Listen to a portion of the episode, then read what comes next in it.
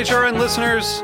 As we celebrate our 15th year, we are deepening our commitment to giving voice to the next generation of food systems storytellers, and we need your help. Our internship and fellowship programs help activate new possibilities for underrepresented and underestimated young people through experiential journalism, audio engineering, and production training.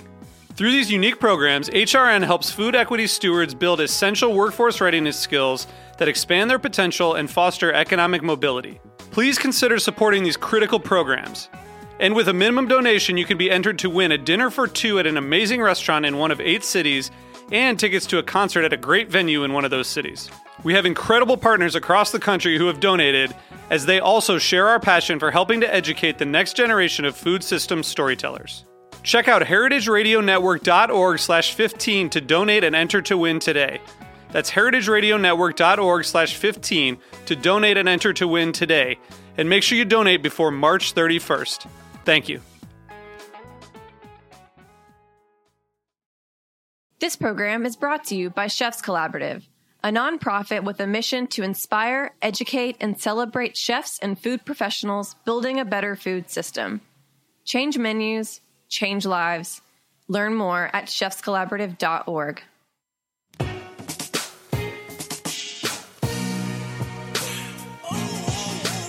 Thank you for listening to Heritage Radio Network. We are a member supported nonprofit food radio station. That means that every single thing we do, from broadcasting 35 weekly shows for free to bringing you exclusive content from sold out food events across the country, to offering scholarships to high school students, is only possible thanks to the support of our loyal members. And we want you to join the club. Become a member during our 2017 summer drive to get access to sweet swag and pledge your support to the world's only food radio station. Visit heritageradionetwork.org slash donate to become a member now.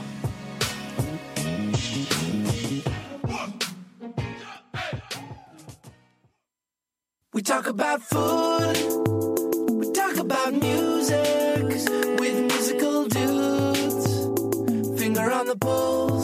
snacky tunes.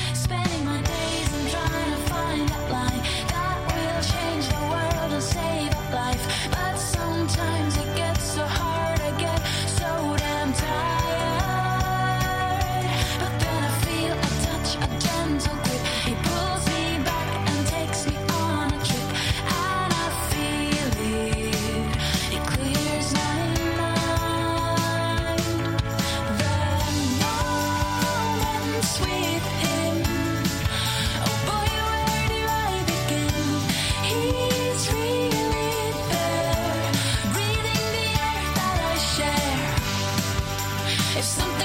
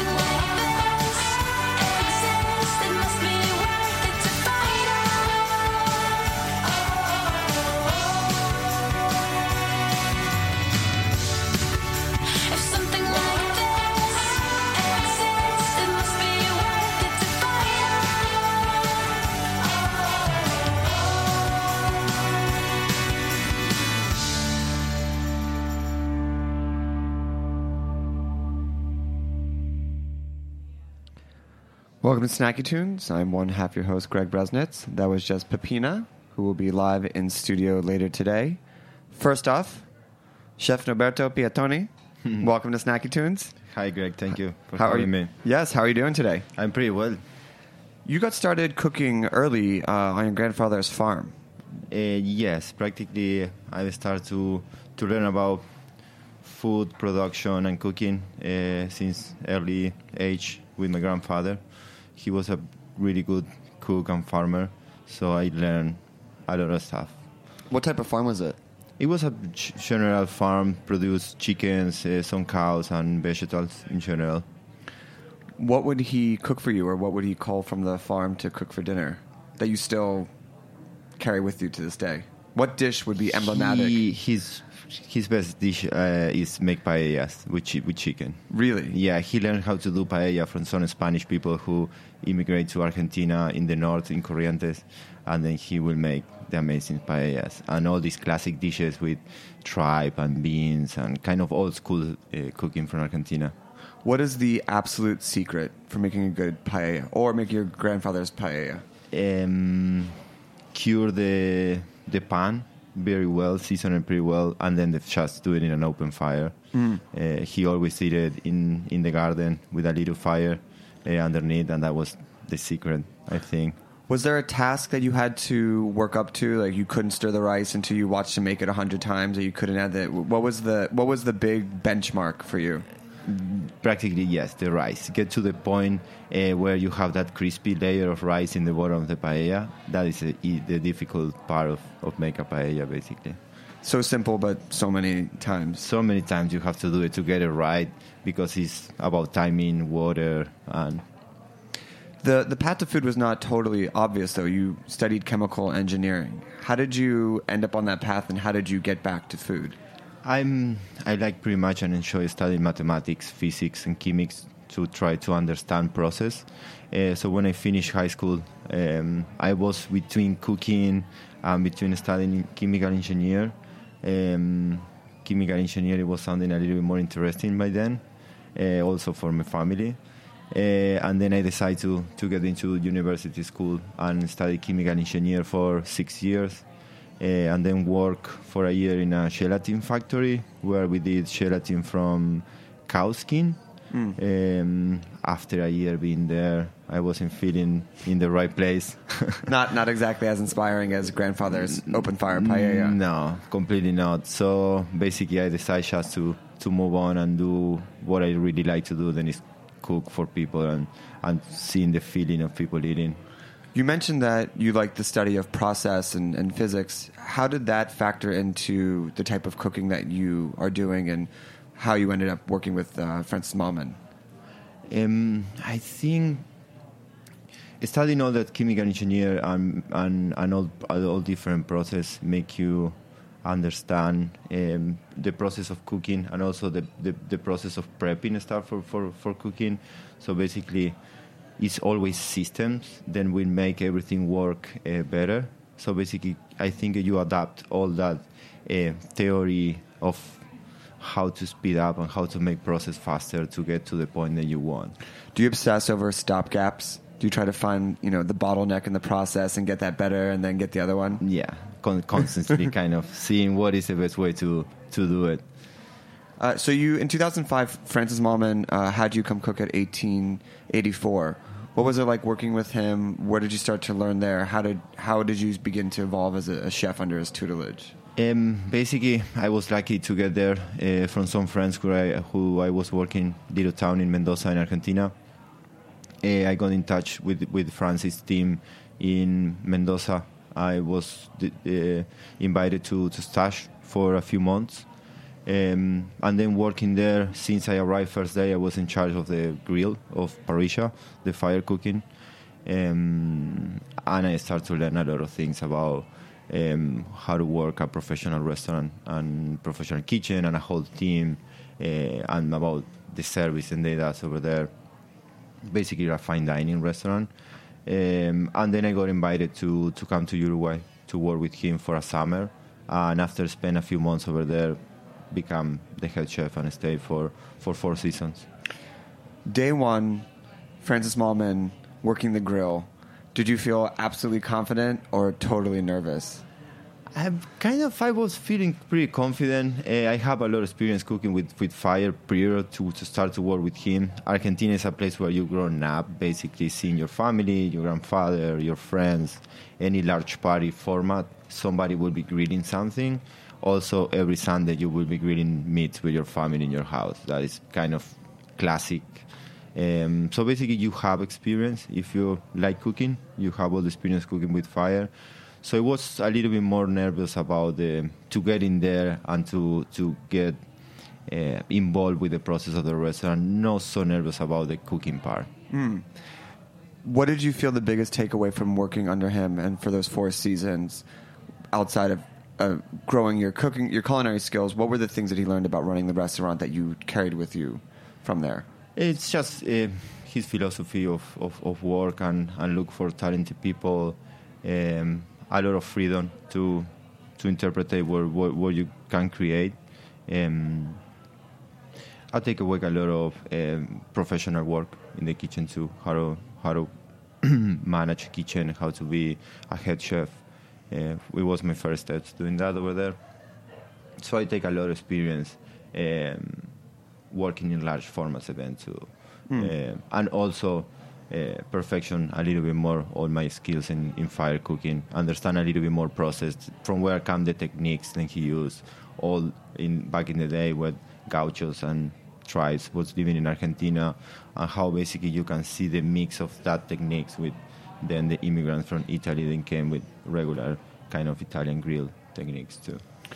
What's a key mistake that people make when they're doing large formats when translating from cooking for four people to, to 400? What is it, an easy trip up that people don't tend to think about in the in their early uh, execution?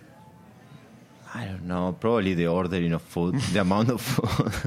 They always under order. on the order or, or too much you know you know sometimes you get scared about how many people and you think oh my god it's like thousand people is going to eat this i have to order so much food and then in the end you always order a little bit too much Like we're gonna need four thousand chickens. Yeah. It's only a thousand people. We're gonna need four thousand mm, chickens. The- anyways you make numbers say yeah four thousand for four hundred chickens 500 pounds of this and the other one and then you put all together and it's just So from there, you went to Paris, Kentucky to open an Argentine restaurant, but also equally, you ended up at Bar Tartine, which ended up being super influ- influential.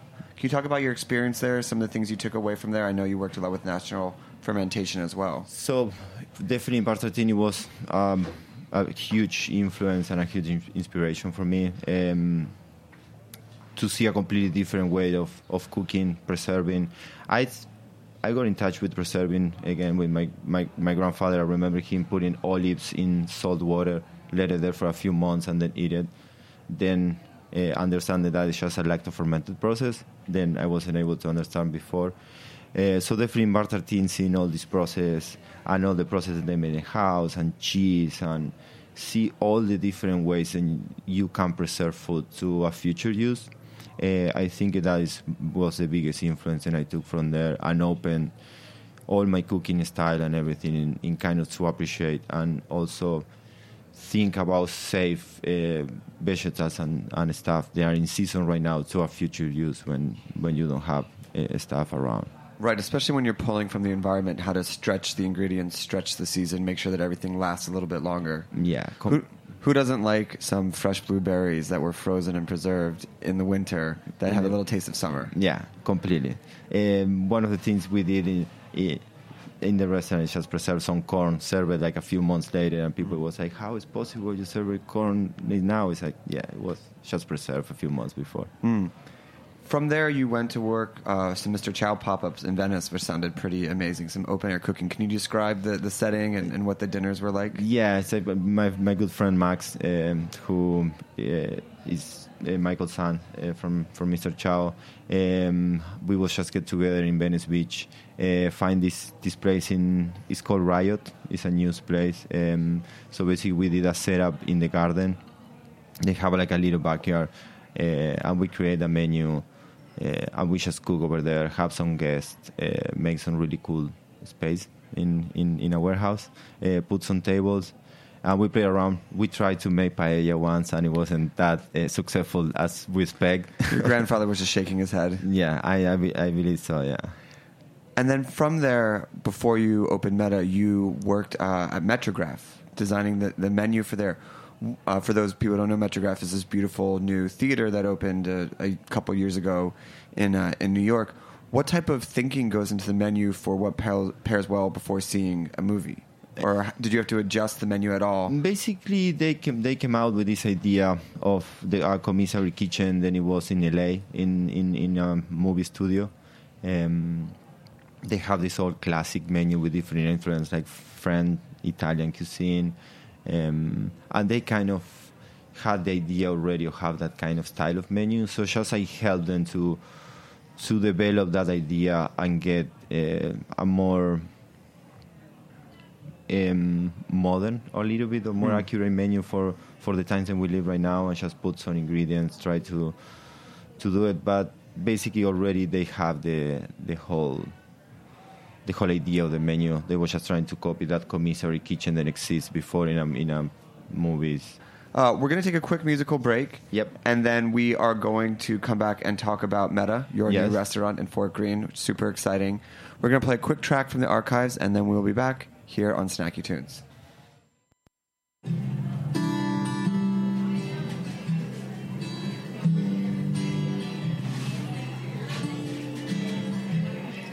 Was something familiar,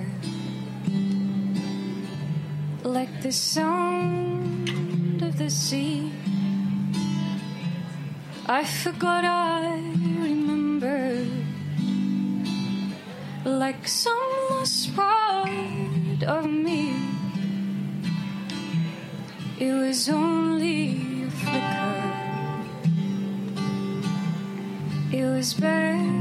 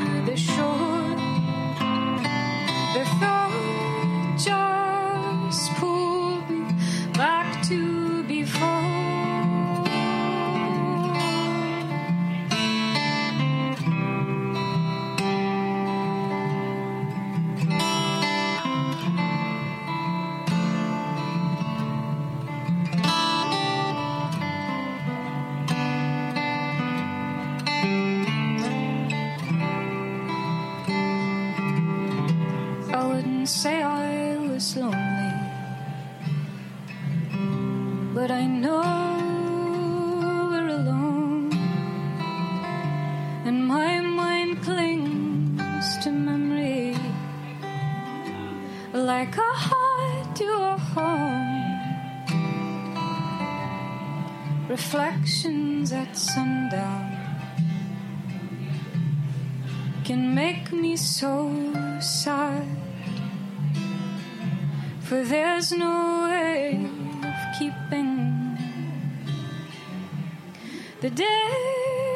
we've just had. You met your partner, Henry Rich, in 2016. Henry owns Rucola, June Wine Bar, Fitzcarraldo, which is one of my favorite restaurants. So cool. Yeah. Such good food. How did the partnership come about? What was the concept that you came up together? How did Mettā become into being? So basically, I met Henry uh, cooking at Pioneer Works uh, in Red Hook. Love Dustin. Okay, I was doing some pop-ups there. Uh, I cook uh, two years ago for first time in Pioneer Works. A really good friend of Gabe. Um, so I did this pop-up, and uh, Henry was there for that dinner. He's a really good friend of Gabe. So Gabe asked who was the guy who's cooking. Uh, he introduced us, uh, and after that, uh, we started to talk a little bit about restaurants, food, and he told me, "Hey, I have this corner in Fort Greene." Uh, then I got, I think, in an open a restaurant. I don't have the concept yet. I like the food that you do, so uh, we start to talk about it, and we become the, with with this idea together. Uh, the idea of the open fire kitchen definitely come from from Argentina and from South America. uh, and with his uh, his help, we was able to to put uh, this open kitchen in the restaurant. Then we had the people from home studio design it, and then it was just try to to feed our restaurant in the neighborhood, and it's looked pretty pretty cool, beautiful. All those brownstone houses, um, and that's how we create basically. And it seems like a marriage between your preservation that you learned at Bar Tartine and then the work that you learned under Chef Mallmann and your Argentine, it's preservation, open air, uh, really interesting pairing of the, the two processes to make pretty unique food. Yeah, and basically, if you go back, is the first uh, techniques that people use it to cook. Just when electricity and fire it wasn't available. Uh, sorry, electricity and gas it wasn't available. People it was cooking uh, with fire. I used preserve techniques to save products for dry dry aged meats, uh, preserve vegetables, and all the stuff. So it's putting together two old techniques and create an, an a particular. Very primal, very Yeah. elemental. Very elemental. Well, and also it's interesting, you designed the kitchen yourself. It was a unique design. Can you talk a little bit about what you have installed in there and some of the uh, contraptions that you're working with? Yeah, so basically what I created is a kind of classic elemental uh, Argentine uh, hearth uh, where you have a fire basket uh, where you burn the wood. What that basket give you is just uh, hot coals after the, the, the wood is burned. Uh, and then when those uh, hot coals uh, drop down to the floor, you just move it around. And to your left, you have a classic parrilla or grill uh, in Argentina where you put uh, coals underneath and you use the radiant heat for cooking. To the right side, you have a, a flat top or plancha where you also move coals, put fire underneath, and burn stuff, cook flatbread, um, use it for different uh, cooking styles. Uh, and then we have a whole structure um, where we hang chickens, pork butts, uh, lamb legs, and basically we slow roasted the stuff for six, seven hours. Uh, then then we we cut in steaks and serve uh, in the menu. It sounds amazing. you also have a zero carbon footprint, which is super interesting, or a near approach to that. Near approach to that, I I, I, I don't believe that you can be zero. Sure. I mean, uh, but you can be closer to or do your best, definitely. the food still gets delivered on trucks, and you have no idea for you know all those things. What is the approach to that, and, and how do you get close to zero carbon footprint? What in, in the kitchen and the, the steps and the processes that you have? It's it's, it's a long uh, journey to get into the point that you um, don't produce any carbon uh, footprint, but um, definitely working with local farmers and, and getting all local products uh, helps a lot. Um, also have a whole program of recycling and, and, and compost and garbage. Uh, but basically, all what we use at Mettā is East Coast, uh, from the beef, the fish, uh, the vegetables, the oils, the grains. We basically don't use. I would say we use colatura d'alici from it, from Italy. Uh, then it's one of like ingredients that we like a lot. Uh, but the oils that we use come from Vermont. Uh, the grains, the flowers, then we use come everything from upstate, also the beef and everything. So I think uh, trying to keep it as close as the restaurant possible in all the production and all the products that come from, uh, that helps a lot. One of the other things that is really good is the wine program that you have. Uh, it was developed by your partner. Yes. Can you talk about his approach? Uh, I know it's a lot of natural wines that pairs well with it, but what was he thinking uh, as he was selecting the wines for the new concept? Uh, basically, he- like you say, he have this uh, this uh, wine bar called June. Uh, they have this cult of like natural fermented wines.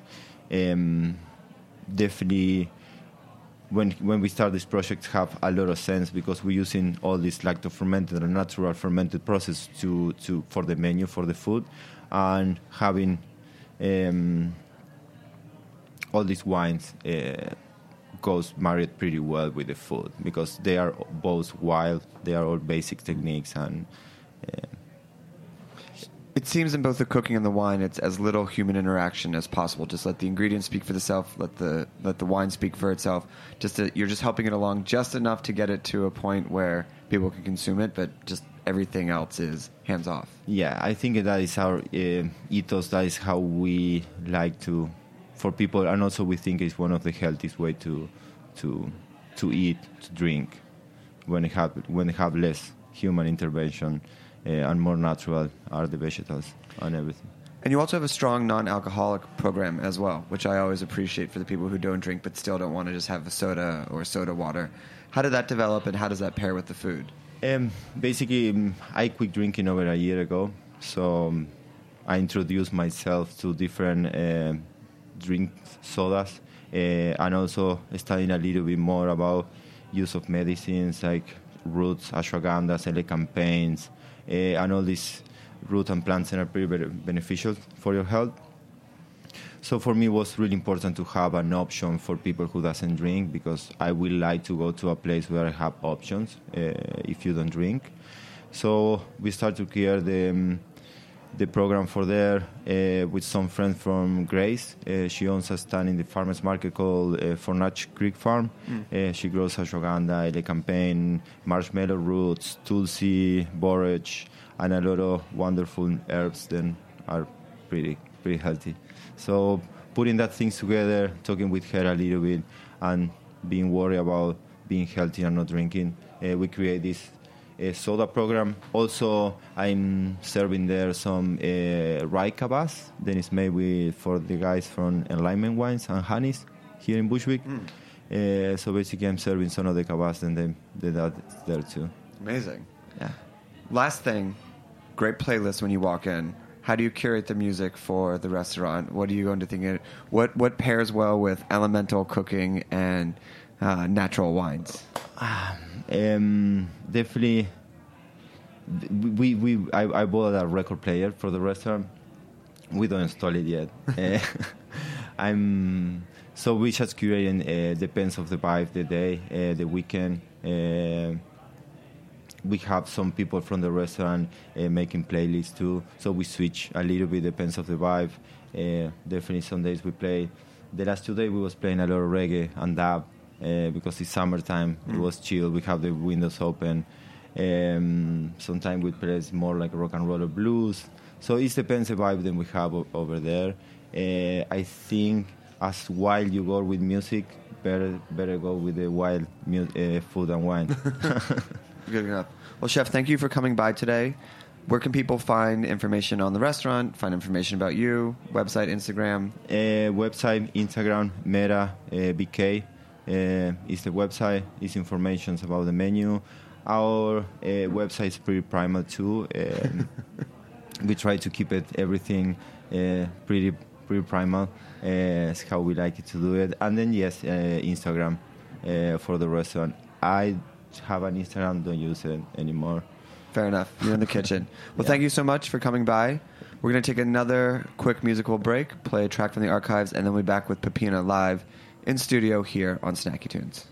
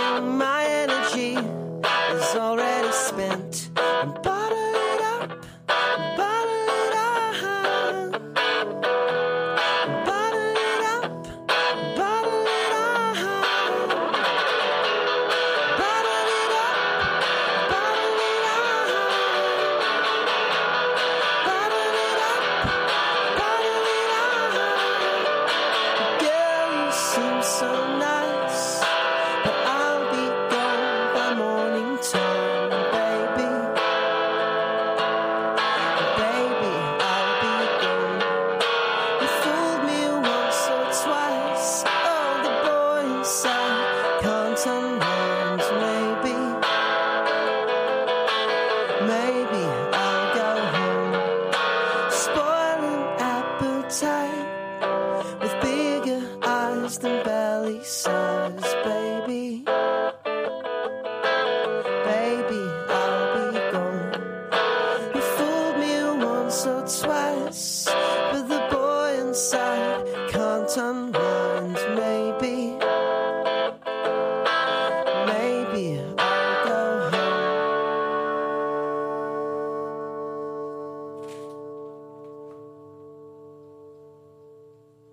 program is brought to you by Chefs Collaborative, a national nonprofit network with a mission to inspire, educate, and celebrate chefs and food professionals building a better food system. Chefs Collaborative members work to make sustainable practices second nature for every chef in the United States. Chefs Collaborative was founded in 1993 by visionary chefs including Rick Bayless and Alice Waters, who acknowledged the influential role of food professionals on our food choices, our collective personal health, the vitality of cultures, and the integrity of the global environment. Chefs Collaborative believes that the greater culinary community can be a catalyst for positive change by expanding the market for good food and helping to preserve local farming and fishing communities. Change menus, change lives. Learn more about Chefs Collaborative at chefscollaborative.org. Welcome back to Snacky Tunes. That was just Liam Finn. If you like that, check out our archives on iTunes or wherever you listen to podcasts. Make sure to subscribe. And if you're over there, please make sure to leave us a review and a rating. We would really appreciate it. Peppina, Hey. welcome to Snacky Tunes. Thank you so much for having me here. Happy release week. Yeah, thank you. It's very exciting. We're going to get to that in a second. But first, you grew up in Helsinki, Yes, Trained- Helsinki, Finland. trained as a classical Flutist. flutist. Yes. How long were you able to sustain that before you told your parents, I got to change the instrument? Um, they kind of knew. Um, I started playing the flute when I was seven, but then I got my first piano when I was 10. And they really saw the difference of me playing contemporary music and me playing classical music. It was really, I was just playing to please my teacher when I played the flute. And when I played the piano, it was just for myself. Very alive. Yeah. Were you were you a good student though? I was. I was. I was a very good student, and my teacher was a very good teacher in a way that every time if I would learn something, we would just right away move into a new thing. Like I always felt like I never felt like I was a good flutist because we never stayed where I was comfortable. Mm. But that also meant that I learned really quickly and I got really good. But it also kind of took a lot of the joy away from it. So You couldn't just have a good week. You couldn't be like, oh, I crushed Exactly, this. yeah. I'm just going to play this for a week and then come in and, and like, nope, on to the next thing. It was You're an right absolute away. failure all the time at everything. that's how I felt for like 10 years. And then on the very last year when I was um, more into like making music and I was kind of realizing that, hey, like maybe I could use flute in my music.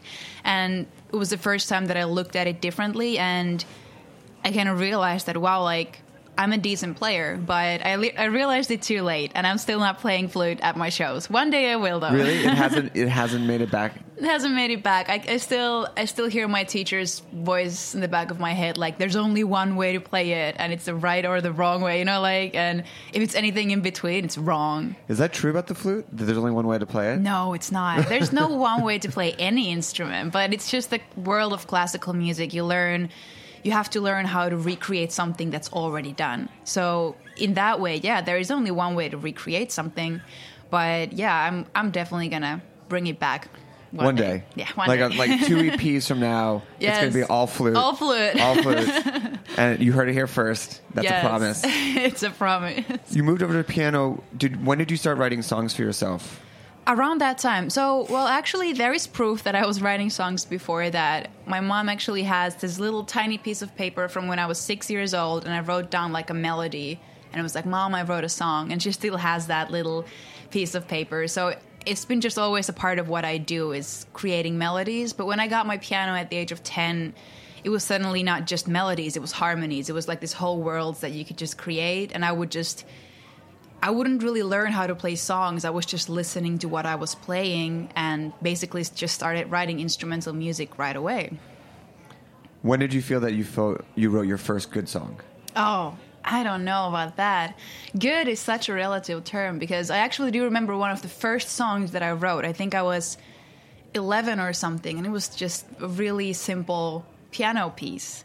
And I still revisit it. I think that was a good song. First I- one out the gate.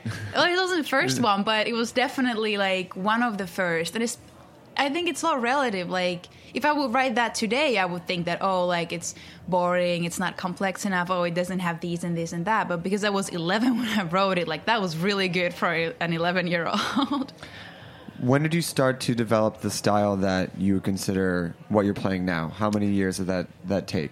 Oh, well, I'm still in development 100%. I hope that I'm gonna keep on developing my style till the end. I would never want to find what I that oh this is what I'm gonna do now. Um, but this specific thing, I, I would say that it started um, when I first came to New York three years ago, and I made my first EP. And that was the first time I was really introduced to how the music industry really works, like outside of your bedroom, and how you know music Outside of Helsinki. exactly, and how like music is actually produced and what goes into it, and you know how pop music is written. Like, of course, there there's no one way to write something, but I just learned a lot, and I think you know ever since then I've been just learning, learning, learning, and I'm really excited about this new release because it definitely is a step to the right direction. I just want to keep going to that direction. Can we hear a song? Yes, you can. What are you going to play for us first? We're gonna play a song from the EP. Um, it's called "Against the Grain."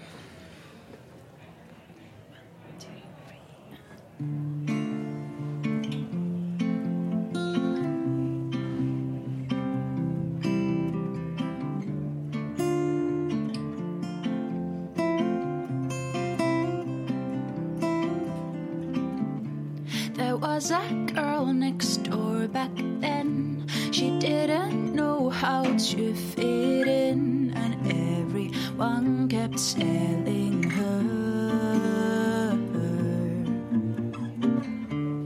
Don't talk back, don't ask us why.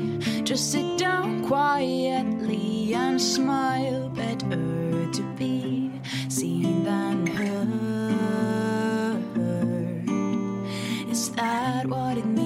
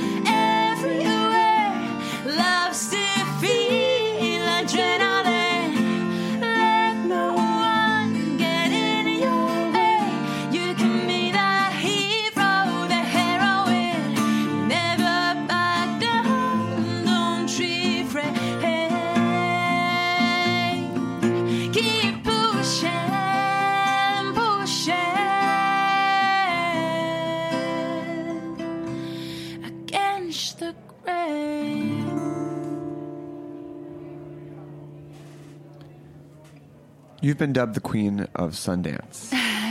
yes. How does one Apparently. get that title? Um, I don't know how official that title is, but I see Uh, you brought your crown. yes. No, I uh, I've performed there four times now. Um, I think that might add to it just the quantity of performances. Um, it really Sundance has played a big role in my whole career as a musician. How did you get involved with them? Uh, it's not always so well known for music. I know there's showcases for licensing and for, for for that, but obviously it's known for film. How did you end up there four years ago? What is the setting for your performances, and, and how has it really influenced your career? Yeah, so actually, the first time I performed there, um, it it was because my whole career started out of uploading music online to this platform called Hit Record, um, and they started a TV show called Hit Record on TV that was uh, premiering at Sundance that year, and I had been basically just uploading music online from my bedroom not really thinking too much of it. Um, and yeah, the site was founded by Joseph Gordon-Levitt, and then he just calls me up and says that, "Hey, we want you to come to perform." Um, Classic. Yeah, it- it JGL just- phone call. Exactly, Yeah. it just happens. It's the, that's the way to do it. like that's my tip to everybody: just Yeah. get that get that phone call. No, but um, and then you're fine.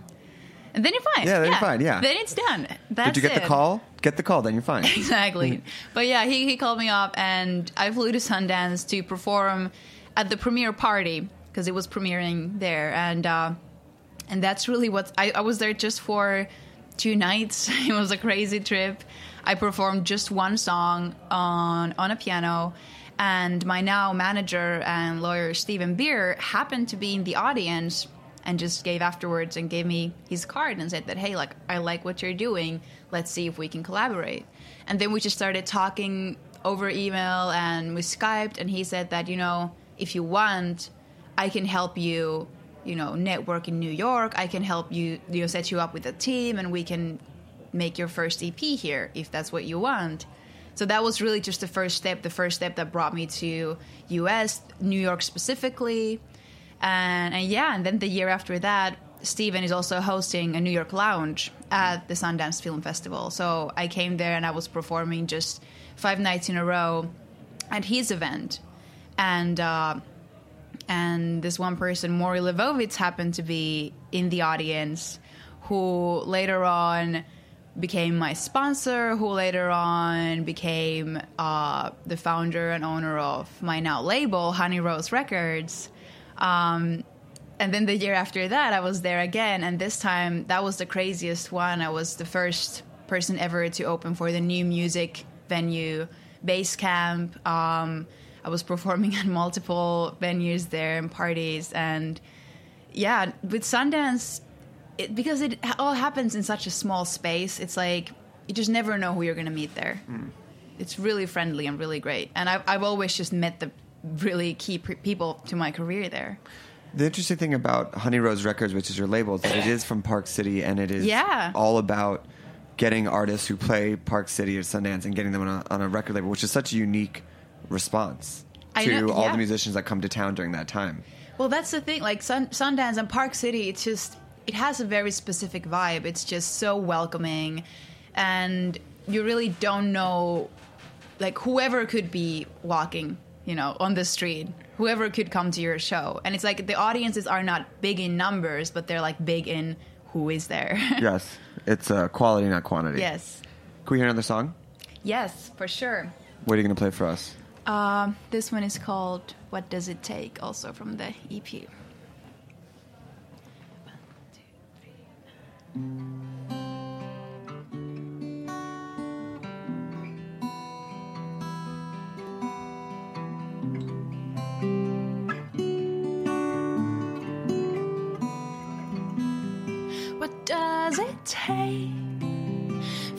to see we're way across the line?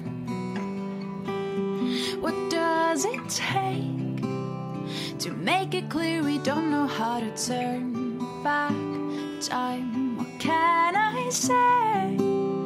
You keep on feeding me the same old lies. What does it take for you to stop pretending that your hands are tied? You say that we are done, that it's already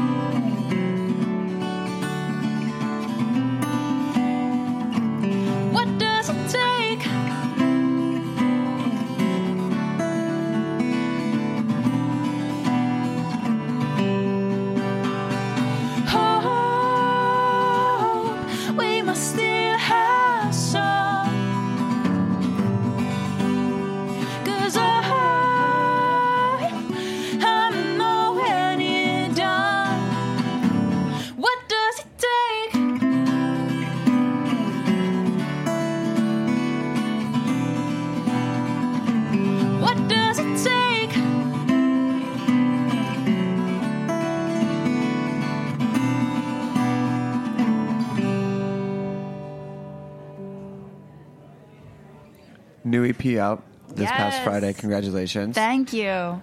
what was the process into this record? It's very evolved sound. It's a, it's a lot of growth from the last one. What what changed from the previous EPs upon making this one? So one big thing that changed that was that I actually knew what I was getting into because I had never well because I had never produced or like been a part of producing anything before. Uh, when I was making my first EP, I I had just written songs in my bedroom and then recorded them like guitar vocals. So I didn't really know what it meant to build a production.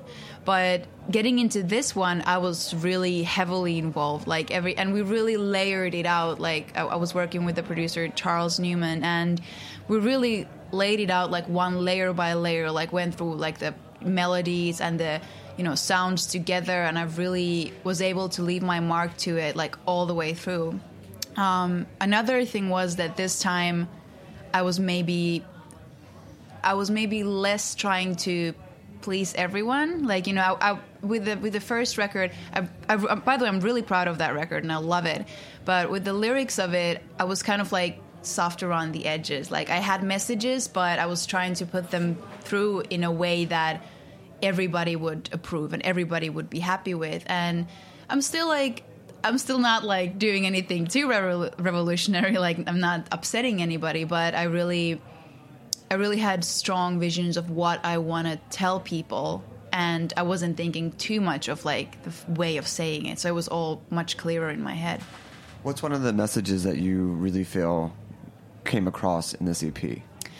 I think it's one of the big ones. Is like just dare to be strong and dare to be powerful and like find that strength in you. And being strong and being powerful doesn't mean that you have to like uh, shout it out or like be just a jerk about it. Like being strong is also being able to show that you're weak and just kind of like the different different sides of being strong and it's just so important to me especially knowing that my audience is probably more on the younger side probably more you know speaks to a lot of women. And i just always think like what would i want to tell myself when i when i was 13 or what would i want to tell my 10 year old cousin? Like what are the things that i really want to want them to know and one thing is that you can be strong and you can be loud and you can do whatever you want Also, give up the flute, take up the piano. yes no the flute was really good and you're gonna be really really happy one day that you did take those 11 years of learning it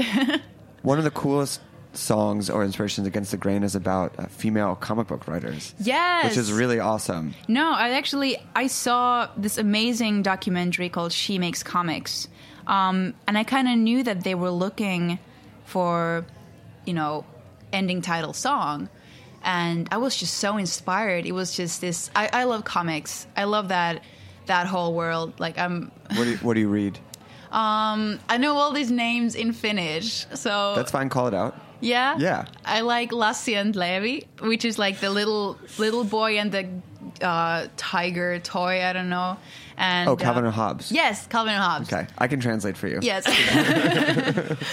um, yeah, I, I really I loved comics and um, and I did like growing up. In my family, I never felt that it was like was not a girl thing to do, but I did feel really awkward entering a comic store or you know just like talking about it to anyone other than my brother because it, it did feel like I don't know about it enough that it's okay to like it. And you also do you draw as well? I do, yeah. And what type of drawings do you do, and, how does that tie into it? Oh, well, it 100% ties into it. I actually, like, drawing has always been one of my big passions. Um, I, I also read manga a lot as a, as a teenager, as, as a lot of us do. And uh, I drew that for a while, and then I just kind of turned more into the exactly like Calvin and Hobbes type, type of like comic strip type of drawing where you can just kind of like exaggerate certain parts of the body to like ex- express the emotion that you want. I really love that kind of really simplistic drawing. Um, yeah, I love that. Well, we want to make sure we have time for one more song. Where can people find the EP? Find out where you're playing. Do you have any upcoming? I know you had the release party this past weekend, but any future Yeah. coming sh- upcoming shows? Uh, we don't have any dates confirmed yet, but you should definitely go to my website, peppinamusic.com, to find out any future dates. And the EP Spark is available on iTunes and Spotify and Google Play and Amazon and wherever you where pick your poison, like whichever you want to consume. Well, thank you for coming on. Thank you so much for having me here. Big shout out to Chef Piattoni for coming by. Uh, make sure to check out Mettā.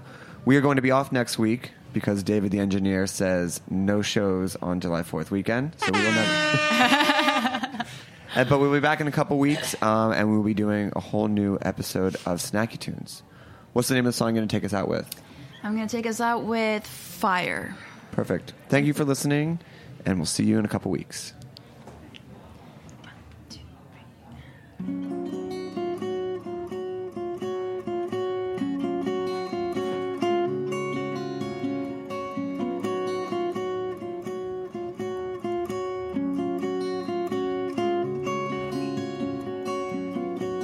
It's not that easy to be one of us. But speaking up seems so dangerous. you shut it down, you shut them Keep your body fighting through the mess that's in your head. All in your head.